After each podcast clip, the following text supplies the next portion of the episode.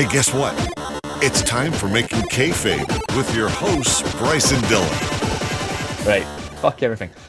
Welcome to Making Kayfabe. This is a podcast where we analyse a specific part of wrestling history and then take a stab at rewriting it in a way that is tolerable. My name is Bryce and I'm here once again with my good friend Dylan, and this is our third episode spectacular. Dylan, how are you? And are you excited? Uh, I'm very good. I won two pounds on a scratch card earlier, so I am riding high on emotions right now. And uh, yes, I'm very excited. Um, I can't wait to hear what you have planned because I know that you have a vested interest in this storyline, and I really want to hear how you kind of twist it and Oh, make it yeah. interesting. You know what I mean? Yeah, yeah, totally. T- t- you say two pounds on a scratch card. Yeah. Guess That's how much like the scra- max price. Guess how much the scratch card cost? One pound. Two pounds. So he broke even. Bre- So- breaking even. So I'm like, that's okay. I, that counts as a win. Uh, that's okay. did, did you know? Did you know that most of the world's podcasts don't actually make more than two episodes? Huh. So Yeah. we're doing pretty well. We're already achieving Oh damn. because there's, there's tens of thousands of, of millions of podcasts out there, but most people will give up after two episodes. But hey, here we are, We're dedicated. We episode mean three, business. baby. We're so excited to bring you guys all of our ideas, which are totally accurate and correct. and extremely correct. But I've, I've I've got a doozy for you today. Do, you want do you want some background? Yes, please. I've got a meaty bit of background for you. So Ooh.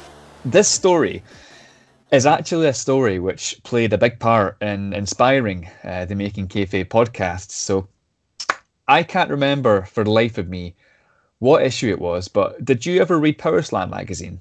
No, Did you get that in Ireland? I Uh, don't remember. But the only one I would read sometimes was the old like WWF official magazine. Mm. I never really read any because I was like, uh, you know, 100% WWF. So like any other wrestling didn't exist. you Ah, those were great. Yeah, I remember them and split it into to Raw and SmackDown magazines as well. I remember that back in the day. I used to get myself I, I used to get myself down to RS McColl's when I was like 12, 13 years old.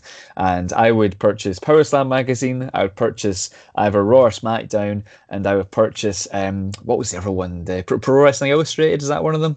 I think so. Yeah. I think the PWI five hundred, but Mm. but yeah, Power Slam was a, a great magazine. Um, it was edited by a guy called uh, Fin Martin, um, who actually I was hanging out with last year at Wrestling MediaCon. But yeah, fri friendly chap. Uh, I, th- I think the best way to put uh, Fin Martin into context is he's basically the British Dave Meltzer, um, pr- proper encyclopedia of wrestling, and he knows all the kind of inside inside shit. And yeah, he was basically my introduction to like you know other companies of wrestling and just the backstage kind of lingo and stuff like that and he, he wrote really good articles and he's got a lot of writers for him and there's a really cool section but um in, in Power Slam magazine, uh, like a lot of magazines, you have the, the fan mail section where fans get to message in and write whatever they wanted.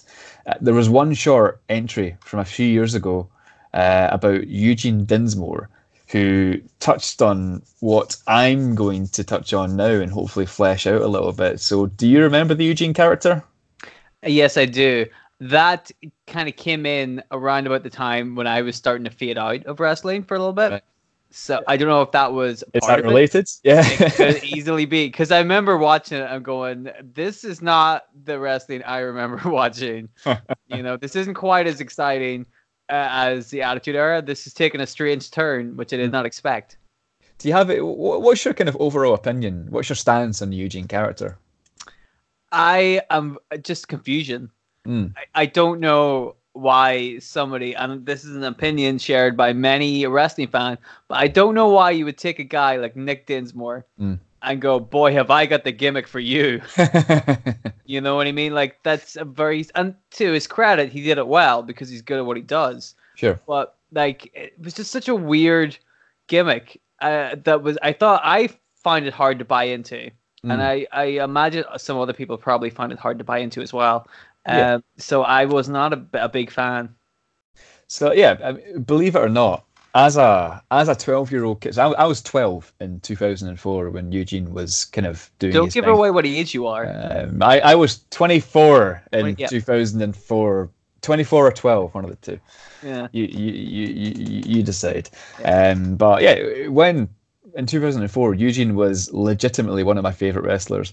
Um, I was still a kid. I, I found him entertaining. Uh, I, I, at that age, I didn't really understand uh, the controversy around him, and you know, I, I did, you know, I didn't know the kind of um, what he was meant to be or anything like that. I was just a dumb kid, uh, and to be honest, I don't think it can be denied that he was over. Um, so some of the some of the Raw shows I was watching in the WWE Network to like catch up, Eugene got a fucking huge reaction whenever he appeared. He was the most over man in the company at one point, I'm pretty sure, which is really weird to think of considering he's barely mentioned these days. So he touched he touched on it there, like Nick Dinsmore. He was a great wrestler, um, you know, stuck in a gimmick with a very uh, limited shelf life. Um, at, at, one time, Nick Dinsmore was actually seen, um, you know, as the future top technical wrestler of WWE. He was a, he was a smooth grappler, uh, exceptional arsenal of moves, and people saw a lot of promise in him. Like I've been watching some YouTube clips to kind of catch myself up in Eugene and try and remind remind myself all about him. And there's an interview with Jim Cornette. Um, um, but Jim Cornette, so he he, he actually is nice about this whole thing. He calls Eugene, uh, sorry, no, sorry, he calls Nick Dinsmore uh, the standout guy of OVW uh, on the YouTube uh, YouShoot series. He talks about how he would in, in 2003 or 2002 or whatever. He talks about how he'd do anything to get Dinsmore signed by the WWE. Uh, bearing in mind he he pretty much ran OVW at the time, um, which was OVW was Ohio Valley Wrestling. It was one of the uh, kind of developmental territories for WWE, and he uh, yeah, it's, it's where guys like uh, Randy Orton and, and and Cena and Batista and and all these guys came from.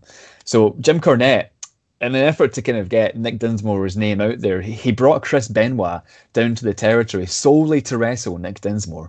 Uh, and they had a, a 20 minute match um, without a finish. Um, believe it or not, Rico Rico Constantino interfered when it looks like uh, Nick had Benoit beat. But the match tore the house down, and it's, it's available on YouTube uh, if you ever want to go and look at it um, in all 144 pixels. Hmm. But he, he also like put him in a program with Doug Basham, who was like OVW's top guy at that point. point, and apparently Cornette was told that Nick Dinsmore was too plain to be signed by WWE. You know, he didn't have a personality or a gimmick. He was just a wrestler. One one time in the same interview, WWE apparently asked Cornette to rate uh, to, to rate number one to 20 on who should be called up to the main roster. He had Dinsmore at number one, but, and this is what Jim Cornette says, but WWE, instead of going for number one, went with 17, 18, and 19, uh, which was Orlando Jordan, Mark, Mark Jindrak, and uh, in, in Cornette's words, who the fuck else, who knows? he says that Eugene, the Eugene character ended Nick Dinsmore's career because everyone will look at Eugene uh, look at him as Eugene, and nobody ever wants that in their promotion if they want to be serious. Which, yeah, kind of spot on, I suppose. Uh, I think the I think the thing about Benoit is relevant as well because Nick Dinsmore genuinely is a fantastic technical wrestler. His his nickname in OVW was Mister Wrestling. I I watched a great match between him and Rob Conway, which is in, in better quality than the Benoit match. You know, the, the guy could go. Um, Cornette mentions that Dinsmore could have easily been the next Benoit in the same interview, but instead they gave him a career-killing gimmick, uh, as they've done with so many other guys. So as opposed to a people-killing gimmick like Benoit had. Am oh, I right, guys? Can we? As, a, as enough time passed, can we joke about it now? so I think it's fair to say that Eugene uh, he, had a, he had a very limited shelf life basically, but I, I, think that Nick Dinsmore could have gone a long way in wrestling, which, as luck would have it, this is what the episode's all about. So, shall we dive into some uh, making kayfabe, my friend? Hell's yeah. Hell yeah! All right, I- am going to do a brief um, a brief catch up of the character because th- this story is going to start on July 5th, 2004, which is two months into Eugene being an on-screen character. So here's how we got to this stage. So Eugene debuted on the April 5th, 2004 edition of Raw. William Regal, fucking hero, is given the job of managing the dear boy by Eugene's uh, kayfabe uncle, Eric Bischoff. Regal is less than impressed with the role he's been given. over the next couple of weeks, we see William Regal training Eugene to be a good wrestler in kind of Rocky style vignettes. In his first scheduled match, he defeats Rob Conway on the May 10th edition of Raw in just over three minutes. He then starts a feud with Jonathan Coachman, who is trying to get Eugene banished from WWE. During a segment on the 17th of May edition of Raw, Coachman tells Eugene to go home. He's basically trying to get rid of him. And uh, as Eugene's walking up the ramp, he's crying. The fans are booing Coachman and calling him an asshole. Do you remember who comes out to kind of save the day? Uh, Triple H. Uh, no, The Rock. Oh. The Rock. The Rock makes a special guest appearance to stand alongside Eugene. He um he was very rarely in WWE at that point because he retired in uh 2000 t- technically retired in 2003. His last match was against Stone Cold um at that WrestleMania 19 I think it was. And yeah, that's singles match, right? yeah, totally. And um, he um, didn't really do much after that, as far as I'm aware. So this was like a special one-off appearance. So The Rock's music hits, and just everyone goes absolutely crazy. Um, the Rock marches Eugene down to the ring, and he, he says he, he says to Eugene, "Who's your boy standing in the middle of the ring?" Uh, Eugene replies, "The Rock." Uh, who's the people's champ? The Rock asks. To which Eugene responds, "The Rock." And then Rock asks, "And who is your favorite wrestler of all time?" And do you remember who Eugene says? Triple H. Yeah, it says Triple H. Does you he? got you got it right a second time. Like just just answer Triple H to everything I ask you from now on. Like, Finally, right. Yeah. It's going to be right at some point. uh, but yeah, Triple H. He says Triple H is his favorite wrestler, which gets a kind of uh, a surprise pop, basically. Uh, but you know, we'll get we'll get to that soon. The feud ends with Eugene defeating Jonathan Coachman at Bad Blood 2004.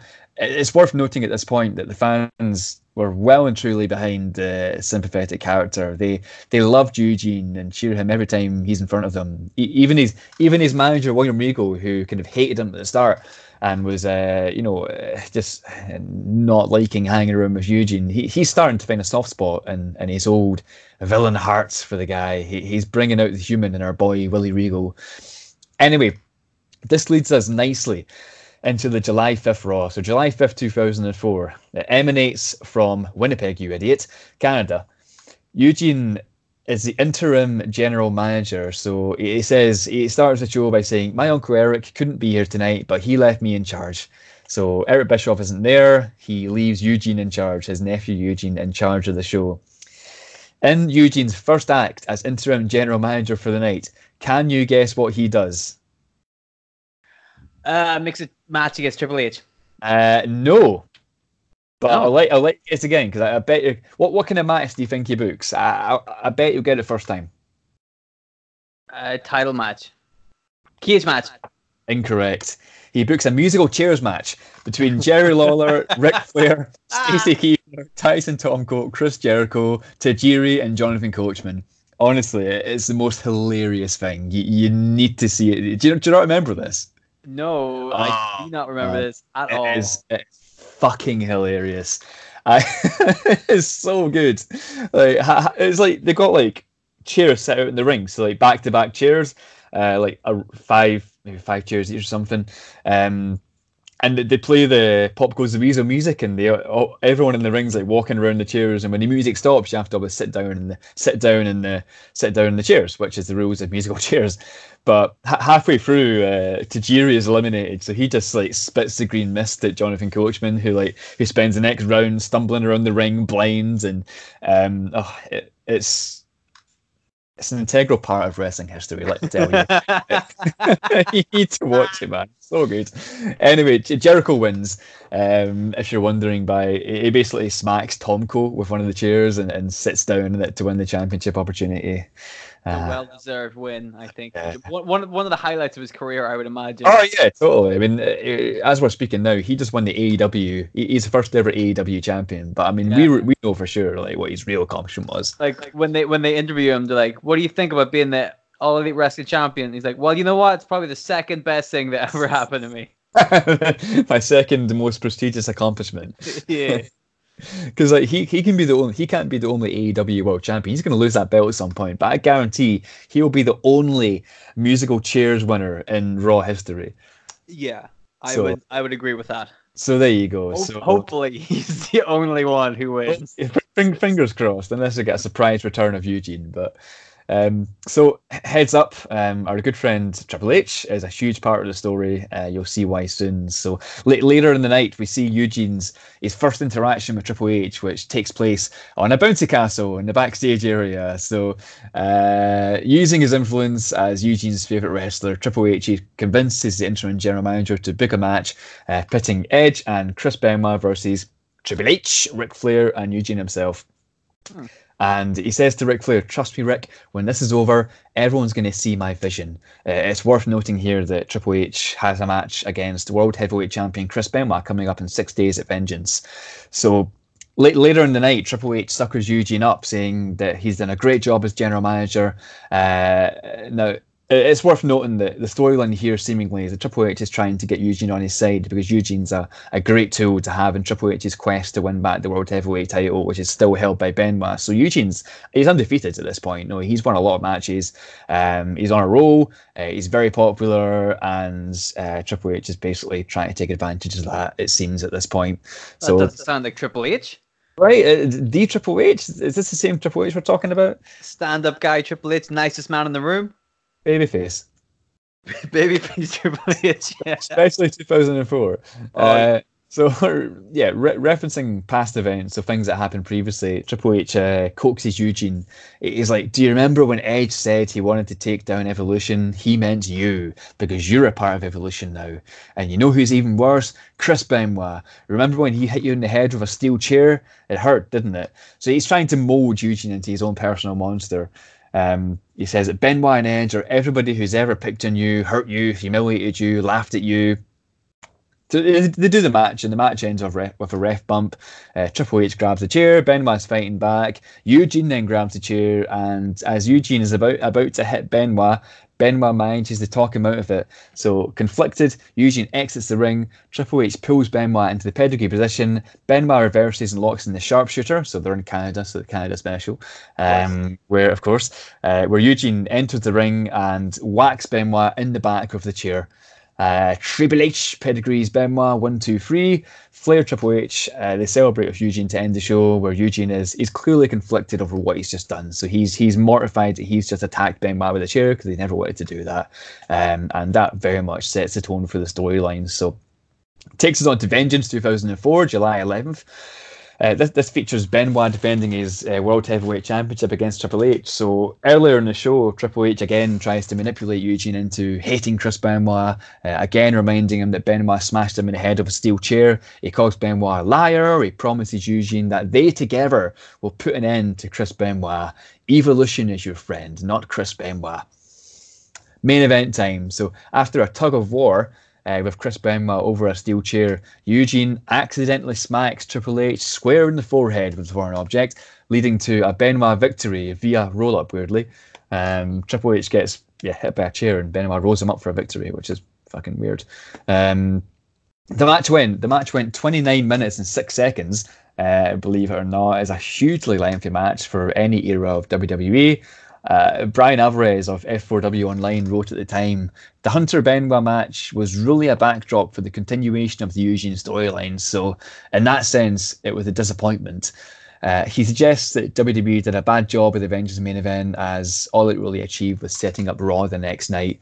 Um, and in fact, sorry, I, I've got a quick sidebar before I before I forget this little kind of tidbit. Did, did you know that Eugene? I found this out in my research. Did you know that Eugene was based on a real wrestling fan? No. I saw this. I saw this tweet. Um, it's a true story. So he's based on a guy called Eugene Palermo, uh, who was a huge wrestling fan uh, with Down syndrome, uh, who was the son of a referee, uh, Bucky Palermo, I think his name was. So during the during the 90s, he was always in attendance in, uh, I think, Pittsburgh uh, WWE shows. Uh, Bucky used to take his son backstage to events so he could meet the wrestlers. You know, he's, a, he's a massive fan.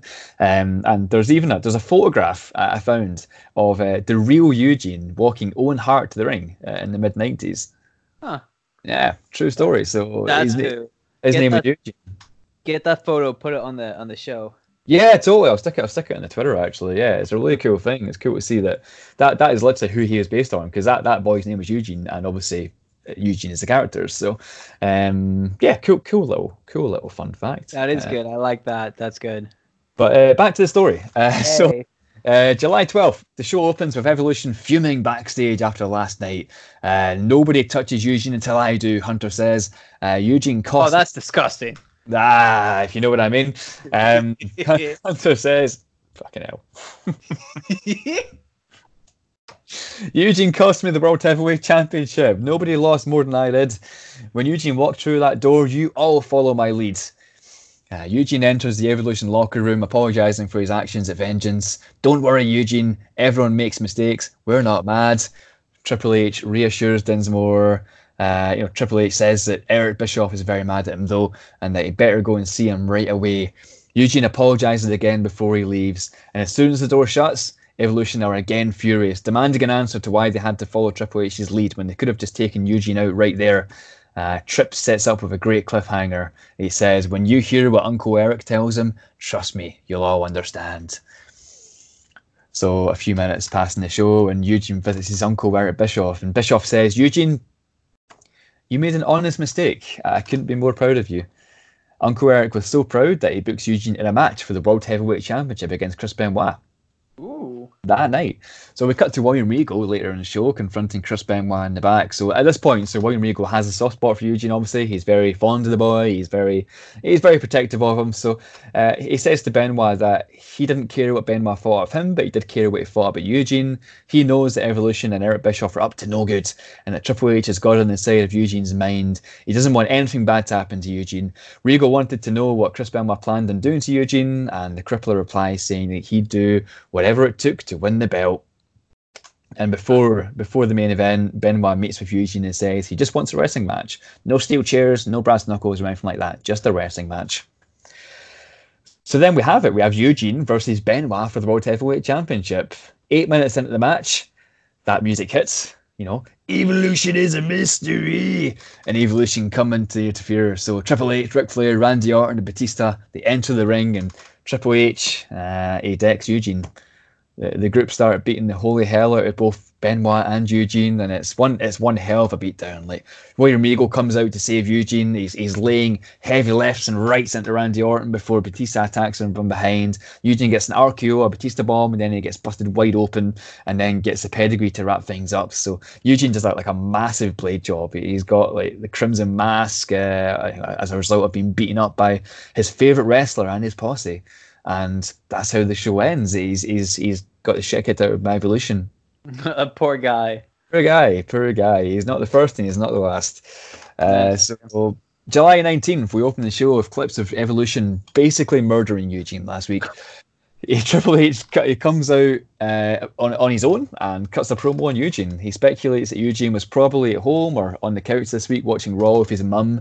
Uh, and he also has something special to say to him. He says, Eugene, I hate you. I was never your friend. I don't like you. Evolution doesn't like you. You're never part of Evolution. Evolution hates you, Eugene. I hate you, Eugene. Everyone hates you, Eugene. What a fucking bastard, eh?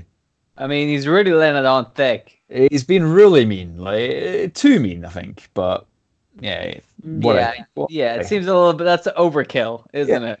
Poor, Oh poor. Eugene. Like, yeah. Uh, that, that's not even it though. Triple H also wears some footage on the Titantron from last week of Eugene getting stretchered out after the beating. And the footage shows William Regal literally shedding tears as he watches Eugene get taken at the rank by medical personnel. Like, fucking hell, man. You, you know this, but William Regal is so good. He, he he's literally crying on he's found himself crying on screen and like you can tell the emotion like he feels so bad to the boy and um and yeah the be- the best is still to come from him my friend um from from William Regal. But yeah Eric Bischoff comes out and having spoken to his sister confirms that his nephew Eugene will never be on Raw again. And remember that that'll be important later. Bischoff announces that next week on Raw, Chris Benoit is going to defend his title against Triple H in a 60-minute Iron Man match. And then, and then, William Regal comes out, and he says he walks down to the ring and says, "Eugene, I hope you're watching, dear boy, because this is for you. Regal beats up Triple H, he, kicking him out of the ring and following him, uh, landing lefts and rights and lefts and rights, smashing his face into the steps. Regal basically goes berserk until security come out to stop him. I I fucking love William Regal. Uh, he he is brilliant, and yeah, there's more to come from him very soon. But on the July 26th edition of Raw, there wasn't really much mentioned uh, in regards to Eugene uh, until until the very end, where Triple H had the uh, you know 60 minute Iron Man match with Chris Benoit. So during the Iron Man match, Eugene interfered with three minutes and 25 seconds to spare. Uh, the referee down and Evolution attacking Benoit, and I shit you not, Eugene was gone for one week, and he returned to, to the biggest pop I've ever heard, like gigantic pop. Like you can't. It's like the Rock coming back, or it's like you know a, a, pop you get for Hulk Hogan coming back, or something like that. It was huge. It's a massive pop, and the I mean, crowd. I have, to, I have, to, hear this because yeah. th- for you to say that it's the biggest pop you've ever heard, I gotta hear this pop, man. I yeah, gotta, like I gotta look this up. Look it up, July July twenty sixth Raw. I, I shit you not. Like, make sure to watch it after the uh, after the musical chairs match, of course. Of course, it goes without saying, mm. but yeah, the crowd the crowd's chanting his name. They're going absolutely crazy for him. He he single handedly takes out Evolution and, and even takes out his uncle Eric Bischoff and and he ends Triple H with a fucking brutal chair shot to the head. Um, Triple H gets like half a hand up to block it. It's like back in the day where headshots were fine. Um, before all of the research was done and realised that being hit in the head by a metal object is actually quite bad for you. But hmm. yeah, who, who knew? But yeah, Benoit covers Triple H and retains the World Heavyweight Championship. August 2nd Raw. Triple H opens the show and vents about Eugene screwing up his chances to win the night his ninth World Championship. He starts screaming, Eugene, Eugene, Eugene, over and over again, daring him to come out. And then William Regal shows up again, and it's that promo. Oh, that promo? promo? See, we, we know exactly what promo this is because we have discussed this promo at length for years. It is such a good promo. We will like routinely like every every so often go, "Hey, remember this?" and just like post it to each other. I'm like, "Ah," and just like honestly, like, it's bloody brilliant. Just it is it is the best promo of William Regal's career easily. It, in like in in be, being realistic here, let's be real. You don't have to go look up the uh, musical chairs thing, but it would really benefit you to go and check out this promo by William Regal. Trust us when we say this; it's incredible. It's it's worth listening to. Goosebumps. Go- yes. Honestly, when I was watching this, I got goosebumps on my arms just watching because it's so good. But so yeah, it's, it's amazing. But he, he comes out and he's uh when Triple H is going crazy in the ring, Regal comes out and he's like, "Dear, dear, dear, dear, someone has lost their temper, haven't they?" He, he drops the bomb that Eugene isn't here this week and goes on and cuts yeah this promo. What, what, what kind of a man do you think would let Eugene into the building last week?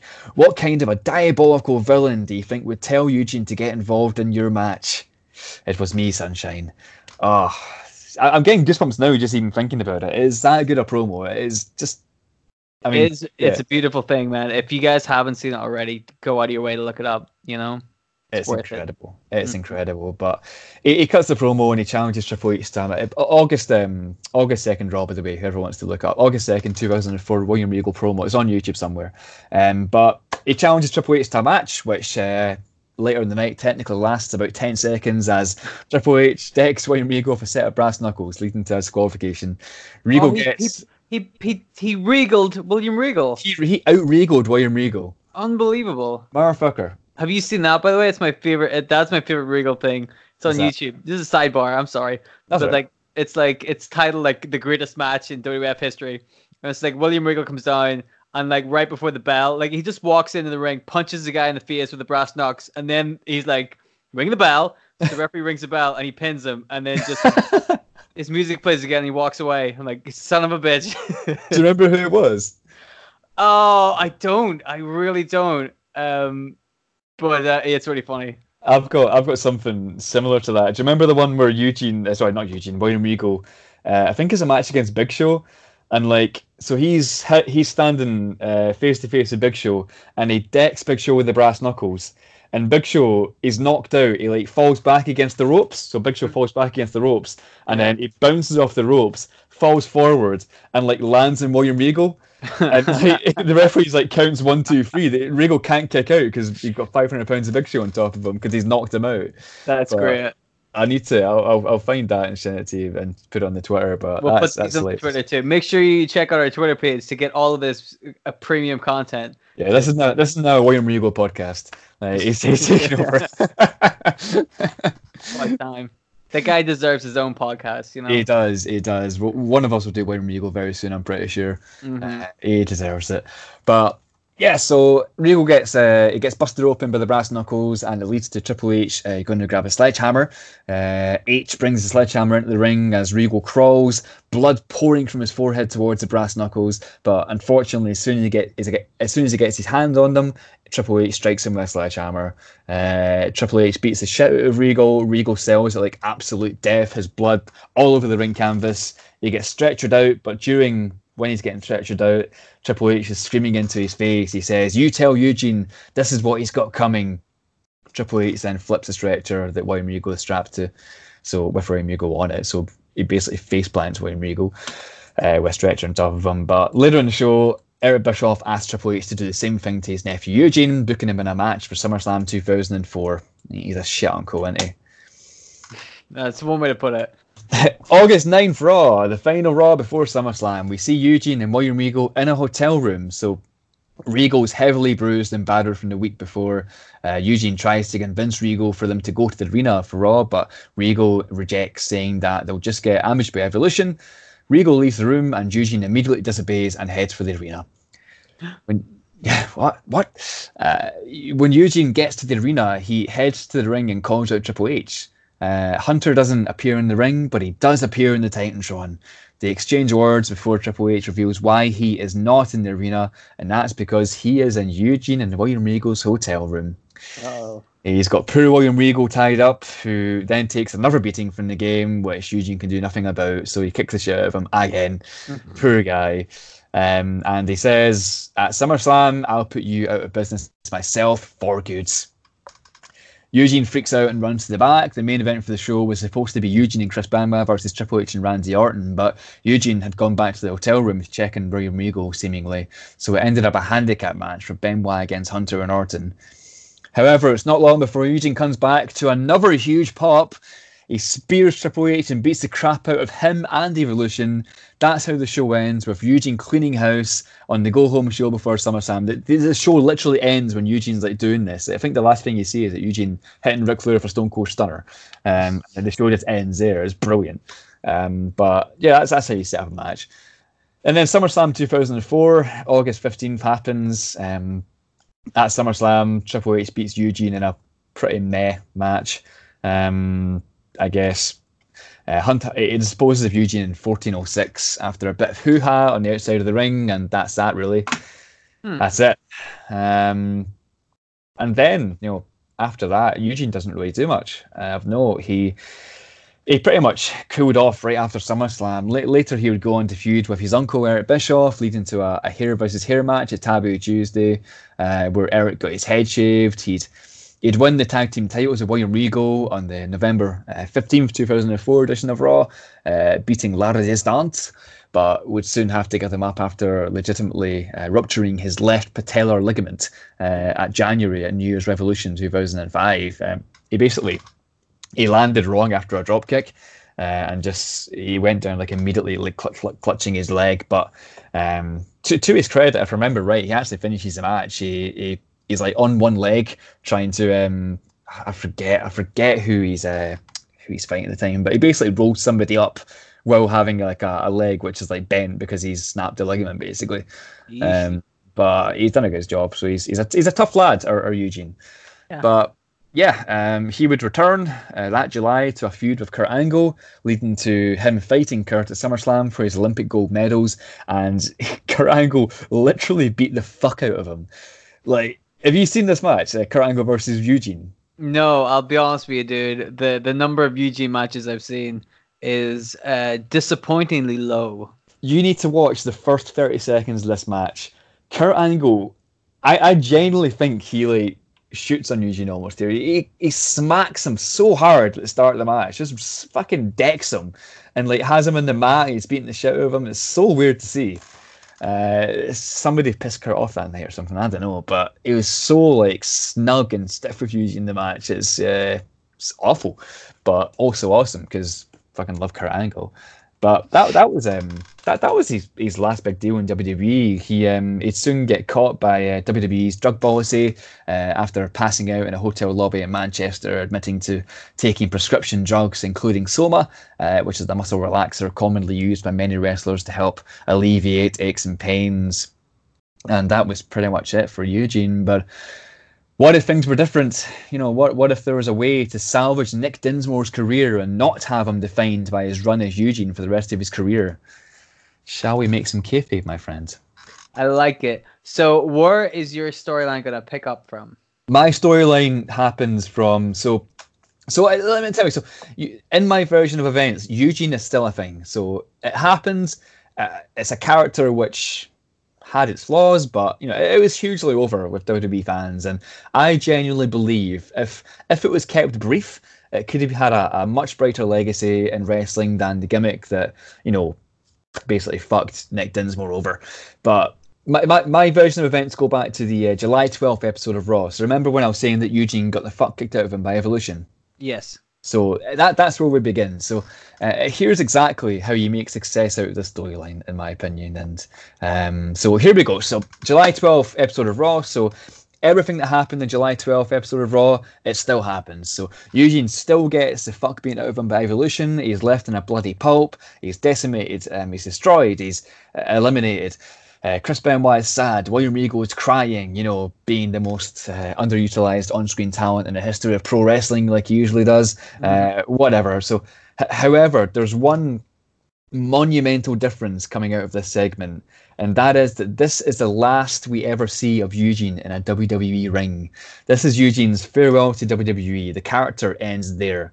So Eugene debuted on the 5th of April. So this gives the character a good run of 11 weeks in the main roster. Uh, it's long enough to establish the character in a sympathetic light, uh, long enough for the fans to know who he is, but also uh, not long enough for people to get bored of him and not give a shit when Kurt Angle kicks the fuck out of him uh, a year later.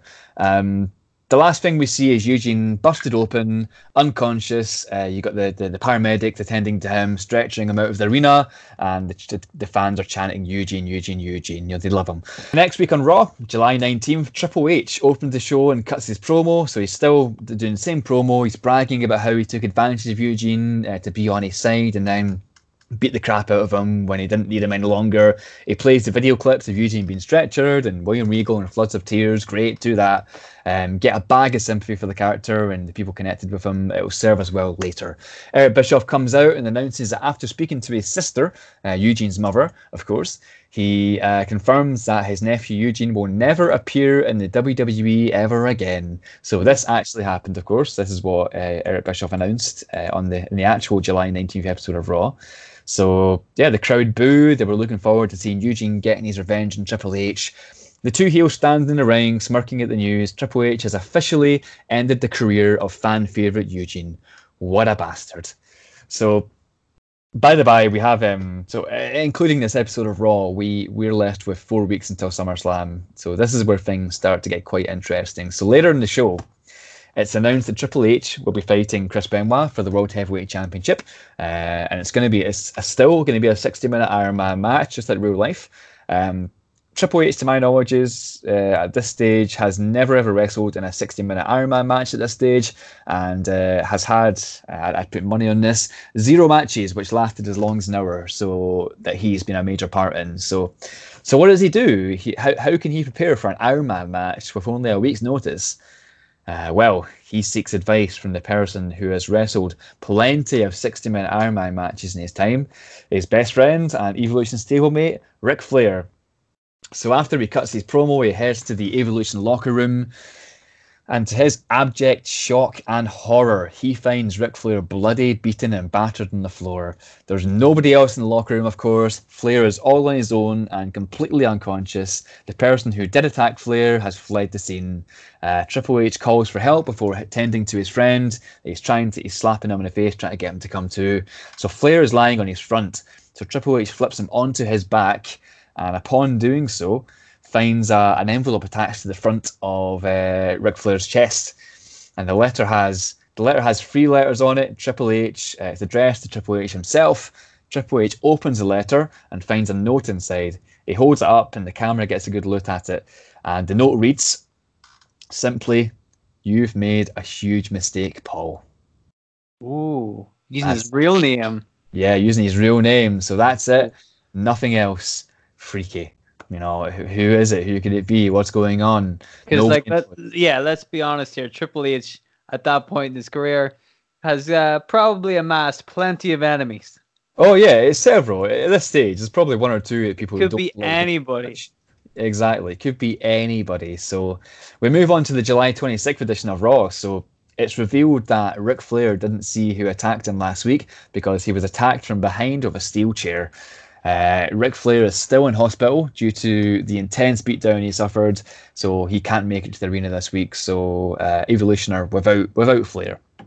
So Triple H has seen he's seen throughout the night talking to Ric on the phone, making sure he's all right, and constantly asking if he's noticed anything about his attacker. Obviously, he's curious as to who would do such a thing, uh, but Flair knows nothing. The game, the game has other things on his mind anyway. Uh, Evolution have a match scheduled later in the night. It's Triple H, Randy Orton, and Batista against, let's say, uh, Benoit, Edge, and Shelton Benjamin. So we get to the main event. Uh, Chris Benoit, Edge, and Shelton Benjamin come out ready to fight, and then Triple H comes out, and then Batista is with him. But where's Orton? He's probably right behind them. He's not right behind him. That's the thing. So Orton doesn't appear. He's Get out of town. Right? Get out of town. He's nowhere. He's not there. He's not anywhere. So Triple H and Batista, they're, they're forced the rest of the match as a handicap match, similar to the July 5th Raw, where uh, you know he Triple H was on the advantageous side of a handicap match. So um, all the while, Triple H and Batista are looking towards the ramp, expecting Orton to run down and save them. You know, maybe maybe he slept in, maybe he missed a flight, maybe he's caught in traffic. Who knows? Um, towards the end of the match, Triple H is about to hit Shelton Benjamin with a pedigree, but as soon as he's about to hit it, footage plays in the big screen of Randy Orton being attacked backstage with a steel chair. But who's attacking him? Well, whoever's attacking him has a mask over their face, so it's Ooh. impossible to work out who it is. So Orton's screaming in pain as he's hit with chair shot after chair shot after chair shot after chair shot. When the beatdown's finished, the masked man he forces the camera person to, to point the camera to the arena wall, where a message is spray painted in, in thick black paint. And the message reads, Do you know what the message reads? The message reads, two down, two to go. Ooh. So he then delivers a final stomp to Orton and then flees the scene. This this distracts Triple H long enough to be rolled up and beaten by Shelton Benjamin again. Uh, this would be the third time uh, that Shelton Benjamin has beaten him in recent weeks. So uh, Triple H is in, a, is, in a, is in a hell of a situation now. What, what can he possibly do to stop this? He could um, retire gracefully and oh. go home. That's it. Call, call it a career. Yeah, he's a pretty good run. Now somebody's after him. He could call the police. that would be the logical thing to do. And the guys, my name is. I'm Triple H. Everybody hates me. Please protect me. And they're like, it. okay. There we go. But unfortunately, he doesn't call the police. So yeah. August August second edition of Raw. So now Triple H is terrified. So Flair's been taken out, Orton's been taken out. There's only one stablemate left, and it's Big Dave Batista. So Triple H is going to do everything he can to protect himself, which means protecting Big Dave, uh, because whoever is attacking these Evolution members, well, they're clearly out for him eventually. So he starts getting paranoid. Who's doing this to him? Who could possibly be trying to avenge what Triple H did to Eugene? Who cares that much about him? What kind of diabolical villain would start attacking Evolution members in an effort to fuck with Triple H? So, of course, William Regal, he thinks William Regal's doing all of this. So, fearing for his life, Triple H does not go to the arena that week. He's not live on Raw. Instead, uh, through his inside sources in WWE, so he was married to Stephanie McMahon for less than a year at this stage, uh, which of course came with its uh, perks and benefits. Mm. he finds out where William Regal was staying that night while in town for Raw. So much like in how the storyline really happened, Triple H barges into William Regal's locker room, and him and Batista kick seven shades of shit out of him. Regal, of course, Regal just doesn't get a break. Like even in like yeah. Man, he gets the fuck kicked out of him. Even when uh, we're changing history, he still gets a shit. still, he's a great sympathetic character. Like, uh, Regal, he, he, of course sells it masterfully. Well, Triple H questions him again and again and again. Is it you? Have you been attacking Evolution? Regal denies it. Uh, he's still getting beaten down, but he says he lets it slip that he does know who it really is. Uh, he knows who's been attacking Evolution, but before Triple H can get an answer out of Regal, Regal is beaten unconscious by a stiff right hand from Batista. So he's unconscious, he can't see. Batista, you idiot. But what are you like, Batista? You, have done it again. Every time. But immediately afterwards, you get a notification sound uh, heard on Triple H's phone. So uh, like a text message sound. So Triple H pulls a phone out from his pocket because he's received a text message. He reads it out. And you know what it says? It says, That was a very stupid thing to do. I'll make you pay for that at SummerSlam. Again, cliffhanger ending. We still don't know who's done it. We still don't know who's attacked, who's attacked Randy Orton. We don't know who's attacked Ric Flair, and we don't know who's out for Triple H. Basically, who who could it be? August 9th Raw. And this is the uh, this is the final Raw before SummerSlam. Throughout the show, we see Triple H talking to random people backstage, with Batista keeping an eye out for potential attackers. So uh, Batista's basically watching, keeping guard of um, keeping guard of uh, Triple H at the moment because you know uh, Triple H is shitting himself, and Batista's also shitting himself because he didn't want to get attacked either. So Triple H is trying to find out who is doing this to him, but he has no luck, and he's getting he's getting more and more frustrated as the night goes on. So at the end of the show, Triple H, accompanied by his one remaining stablemate Batista, he comes out and demands to know who is trying to send a message to him. He he angrily summons Eugene. He he calls out Regal again um, because Regal apparently he let slip that he knows who has done it, but you know, Regal's uh, unconscious or, or, or like you know basically in the hospital. Uh, he blames Benoit. He's he's blaming uh, literally anyone he can uh, anyone he can think of to who may be behind this. He's clutching at straws, basically. He's losing his mind. Eventually, he says, Whoever the hell is behind this, I'm going to give you one opportunity to show your face before I find you. If you show your face now, I might even show mercy. Show your damn face. And as he's ranting and raving in the ring, somebody appears in the Titantron.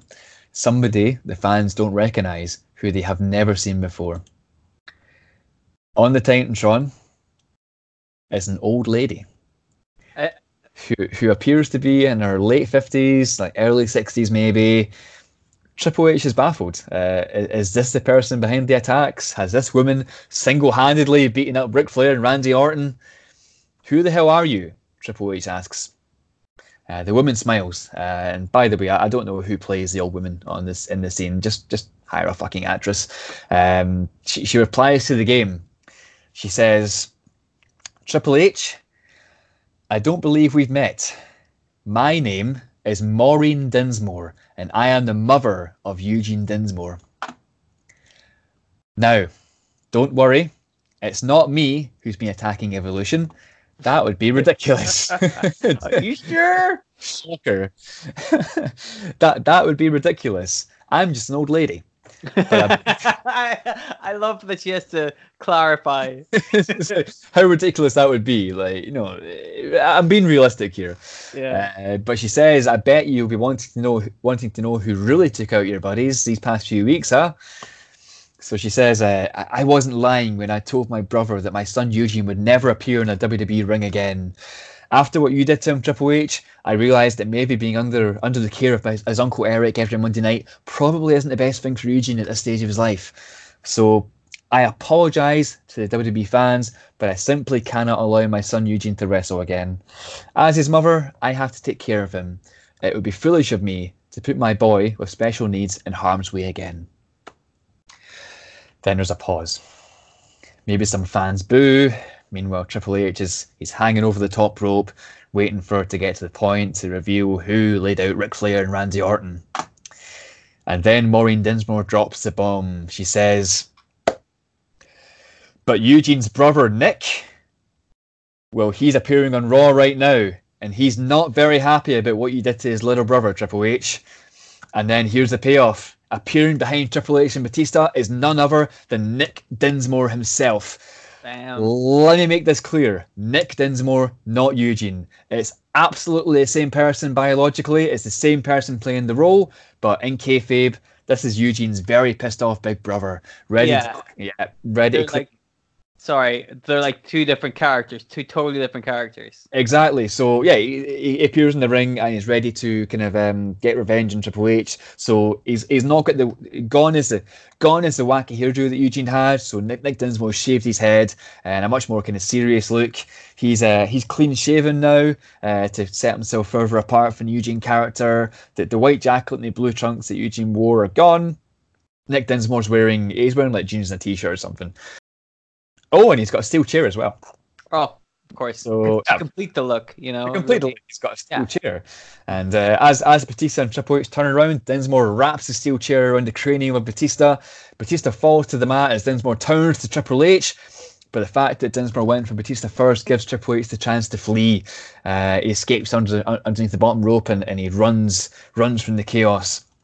So he leaves Batista behind as Nick Dinsmore levels the monster of chair shot after chair shot after chair shot after chair shot, each one harder than the last. And the fans, of course, are going absolutely mental. After the chair's been reduced to a warped mess, Nick Dinsmore points to Triple H, who is watching, you know, in horror on the ramp. The camera zooms into Nick Dinsmore's face. He shouts at Triple H. He shouts SummerSlam. And then he launches the destroyed steel chair up the ramp and it lands at Triple H's feet. And the show ends with Nick Dinsmore pacing around the ring, locking eyes with Triple H, you know, the perfect setup to SummerSlam. So then we have it. It's SummerSlam. We have Nick Dinsmore, Nick Dinsmore versus Triple H. And the two have a great match, which starts out with Dinsmore basically beating the hell out of Triple H and uh, using his technical abilities to reverse every hold that Triple H tries to apply. Um, towards the end of the match, Triple H is busted open. Uh, he decides that enough is enough, and like a big old heel, he intentionally causes harm to the referee. So let's say it's Earl Hebner for for the sake of argument. It's always Earl Hebner. Always Earl Hebner. Uh, so Earl Hebner standing in the corner of the ring, while Triple H is struggling to keep up with the technical the technical prowess of Nick Dinsmore.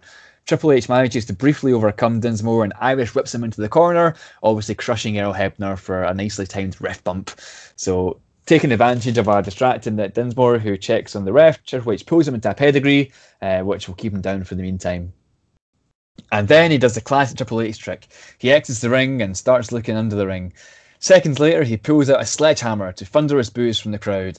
He smirks and is about to slide into the ring with the weapon to use against Nick Dinsmore whilst the referee recovers, but then a hand appears on his shoulder. Triple H turns around, the crowd goes wild. It's William Regal. I thought you were gonna say it was Eugene. It's you. Like, wouldn't have been? Because then, then you're like, well, they really are two different characters, and then the whole crowd are like, shit, dude, we really got worked. it's Eugene's mother. she hits Triple H to the Oh. chair. oh no, you don't. Come back here, Sonny. Uh, so Regal's Regal's still showing the physical damage inflicted him in the hotel room two weeks ago, but despite it all, he's leveling Triple H with hard lefts and rights, bam, bam, bam, causing Triple H to drop the sledgehammer. He rolls Triple H into the ring, where a recovered Nick Dinsmore's waiting. Dinsmore hits Triple H with a picture-perfect bridging German suplex, which was his finisher in OVW, by the way. Uh, as the referee counts uh, one, he counts two, he counts three. Nick Dinsmore has avenged his brother Eugene and has pinned one of WWE's biggest stars at the time, um, one of its biggest stars ever, actually, uh, at one of the biggest uh, pay per views of the year. So, yeah, Nick Dinsmore pins Triple H, and to be honest, like Triple H was losing to fucking everyone back then. Uh, he was losing to Regal, he was losing to Shelton Benjamin twice. Uh, he lost to Eddie Guerrero all in space that year, uh, and he still had a lot of his heel heat because he was the leader of the biggest heel faction of the decade. So a loss like this, where there's technically a little help from William Regal, it, it wouldn't really affect him too much. Uh, on top of that, it gives Nick Dinsmore, not Eugene, a great platform to take off from his debut match in WWE. Um, maybe maybe to the the fans happy. You can have a little, maybe a pre-recorded clip of Eugene celebrating his brother's win uh, back home in Indiana with his mother. Um, you know, cut to Eric Bischoff backstage with his head in his hands. Really make a whole moment out of this, and that's it really. So the Eugene character is long gone, and Nick Dinsmore has the opportunity to become, you know, a solid upper mid carder or even main eventer in WWE for years to come. Yeah, I That's like it. it. I like it. I mean, you you did a good job of like, you know, keeping a lot of the um, the the story beats from the original um, Eugene storyline, which was like Triple H and William Regal's involvement. You kind of kept all of that in place, but you also were able to like put to bed the Eugene character, which like we covered had like a had a short shelf life anyway. Mm. So you know it, it it was a fun way to get Nick Dinsmore into the company and then get ri- get rid of that baggage as soon as you can, and then reintroduce him as Nick Dinsmore. That's you know that's clever. I like it. That's it, because at the end of the day, Eugene did have a limited shelf life, and WWE should have realized this. Um, you know, ages and ages before they well, before they never did really. Mm. Um, because Eugene went on for another year or so under this gimmick, and they just lost all of his heat, and just nobody really cared about him. Unfortunately, he he had this whole superhero gimmick for a while, and just I don't know, he just wasn't. He wasn't as over as he was. His, his time passed basically. His, his time was up in regards to being the, uh, you know, his 15 minutes of fame was up. So yeah, and just I think that's a good way to kind of basically save Nick Dinsmore's career, but uh, unfortunately, never happened. Um, he, he, still he still wrestles these days as Eugene, um, believe it or not. Um, in 2019, he um, you know he wrestles as Eugene, but you know he doesn't have the same character at all. He he actually he runs a, a wrestling company now in South Dakota, uh, I think. Um, I saw when I was doing my research, I saw a, a video online of um, him er, from earlier this year. Uh, I think it's Midwest All Pro Wrestling uh, that he runs. When Eugene he's cutting a he's cutting a promo and, and heavyweight champion Rich Maxwell, and he's he's bleeding from the forehead, and he's talking about how he's gonna he's gonna find someone to take that title off him, and even if he even if it has to be Eugene himself, and then he'll fire Rich Maxwell. And honestly, during the promo, he's he's pretty terrifying. Uh, I'll need to make sure to post it on our social media so everyone can see it. It, ma- it makes me think of what Nick Dinsmore could have really been, you know? Yeah.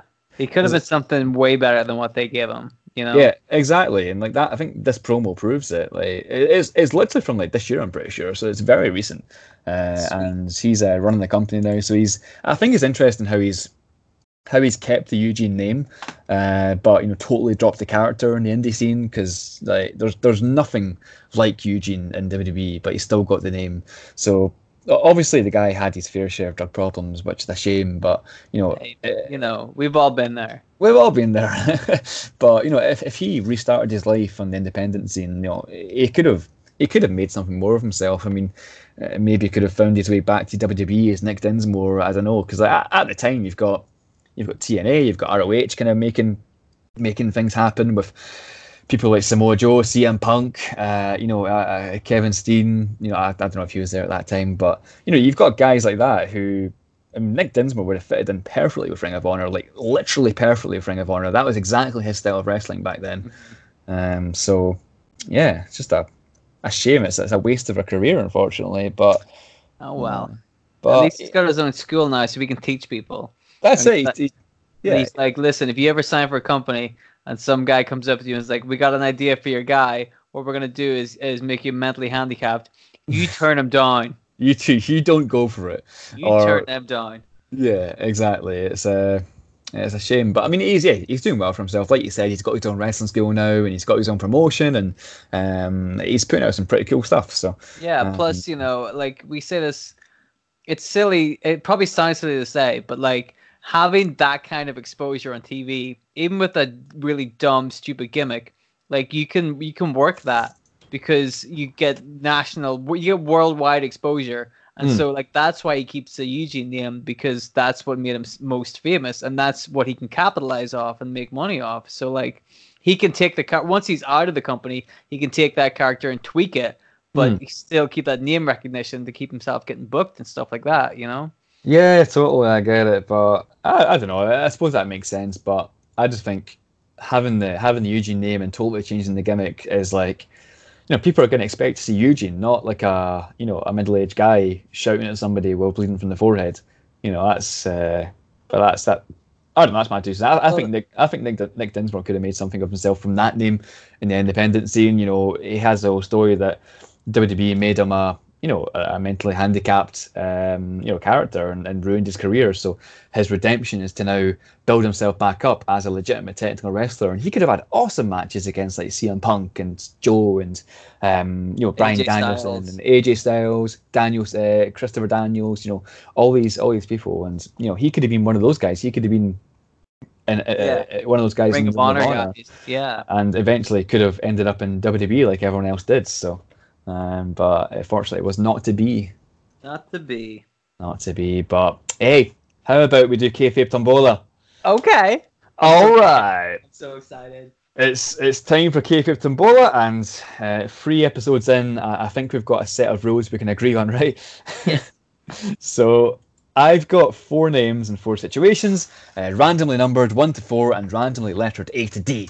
Uh, Dylan here is going to give me a number and a letter, so for example, 4D or 2C.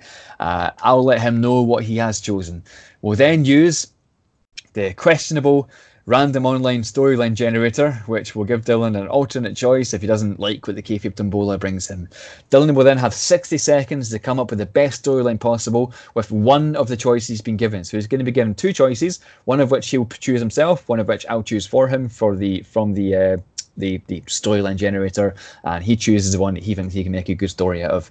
So, Dylan, do you want to hear the names and situations? Should I pick first, and then you can tell me what I what I could have had? Um, let, us go. Let's go through the. Um, I don't know. Okay. We've, done, we've done this before. I don't know.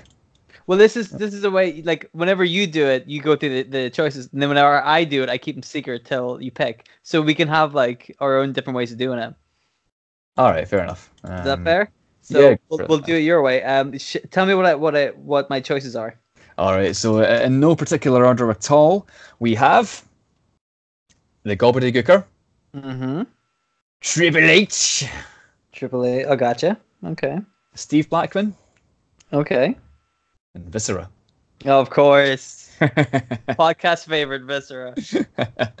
and for situations, we have, in no particular order, is given a Pokemon Master gimmick where he oh, has to please. catch other wrestlers to build the ultimate wrestling stable. Please give me that one is revealed as the long lost brother of Ric Flair. Okay. Brings back the Spirit Squad to Monday Night Raw. Mm, okay. Reveals that it wasn't really Gene Snitsky's fault. It was his. Oh. Okay. So, do you want right. to, do you want to choose something from there, and I'll see what, what we have in the uh, the, the question? You know, yes, I'm gonna I'm gonna I'm gonna choose from uh, your suggestions. However, for, for for the sake of an argument, let's just hear what the website would have given me. All right, let's see. So just, let me you know, go into this site, uh, storyline generator. So, um, so yeah, I'm going to find the this this website. The more I go through it, the more I realize it's got very questionable morals. It's, yeah, this seemed uh, like a great idea when we started it, and now we're like, we cannot use a lot of these storylines. A lot of them, the majority of them, to be honest. We have to go through them a couple of times before we get one that's even like remotely possible. You know exactly. what I mean? Exactly. So I'll, I'll find the first storyline I have, which doesn't mention horrendous things. Uh, so Good let's luck. look. Um, no, can't use that. Can't use that. Yeah, a lot of these are un- funny as heck, but unusable. No, can't use that. Yeah, but screenshot some of them and put them on the Twitter too. Yeah, like I think all you have to do is log onto the website to like find out just how awful they fucking are. They uh, are t- truly awful. Yeah.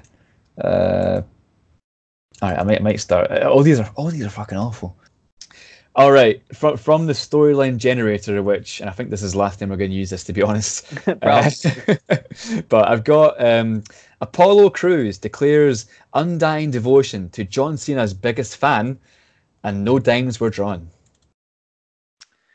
Uh no, you know what? I'm gonna pick. I'm gonna go with you in your okay. picks. Although that was a that was a decent one from that website. Yeah, had had to had to do a lot of uh, searching for that to not have one that mentions you know things like uh, murder or you know, Necrophilia. uh, necrophilia. You know, so um, yeah, I think um, we'll, we'll retire that website. it was good. for- yeah, I had a good run. We did the best we could with it. So right, give me give me a number, give me a letter. Uh, two A. Two A. Uh, all right. Uh, Triple H is revealed as the long lost brother of Ric Flair. Oh shit. All right, Dylan, you have sixty seconds, and your time starts as soon as I remember to brother. get my phone back up. Long lost brother. Long lost Uh, brother. Don't, don't forget long lost part. So Triple H is Yes. is Ric Ric Flair's long lost brother. Okay. Uh, and you know, make up make of that what you will. So your time Okay. starts in three, two, one, go. All right, so Triple H and Ric Flair are in Evolution. They're best friends, and Ric Flair is like, "I'm your mentor." Triple H is like, "I fucking love you, buddy." Um, but let's um go to the bar, and they go to the bar and they have a good time because Ric Flair loves to go to the bar. Next week on Raw, uh, Triple H is like, "Hey." While you were drinking, I took a little swab of some of your DNA off your glass, and I got test results back. And Ric Flair is like, "What test results?" And Triple H is like, "Don't worry about it, but look at this." points up at the Titantron, and then while Ric Flair's looking at the Titantron, it has like the display of the results, the DNA results, and he turns around to Triple H, and Triple H pulls off his Triple H face to reveal that he's actually an old man, the same age as Ric Flair. And he's like, "Look, it's me, Carl Flair." It's me all along, and Ric Flair's like, "What are you talking about?" He's like, "Your mother had uh, uh, uh, give me up for adoption, but we were actually twins. Ten twins." seconds. And then Ric Flair's like, "Oh, cool, you want to go get drunk?" And then Carl uh, Flair is like, "Heck yeah!" And then that's the end of Triple H's career because he goes drinking with Ric Flair. Ding ding ding. How about that? yeah, was that good? was that good? it's, it's as good as it it's as good as it could have been. I think. Yeah. I mean, you know, that that was that was really hard to like. Uh, that one was really hard to, to try and come up with on the fly. Ric Flair's like, what test results? Triple H is like, don't worry about it. oh man, that, that was good. I I, I like that. So should we end this show? I think so. I think it's been an action-packed, fantastic, uh, wonderful episode. It's been pretty damn good, and let, us close the book on it. So, uh, plug time. Please follow us uh, at Making Kayfabe on Twitter. Um, we're getting some traction now. We're three episodes in. Uh, I'm confident we've got something good going here. Um, uh, if, you've, if you've got any ideas that you'd like to be featured in the show, you can email us at makingkayfabe at gmail.com. Uh, rate us on iTunes and all your favourite podcast apps.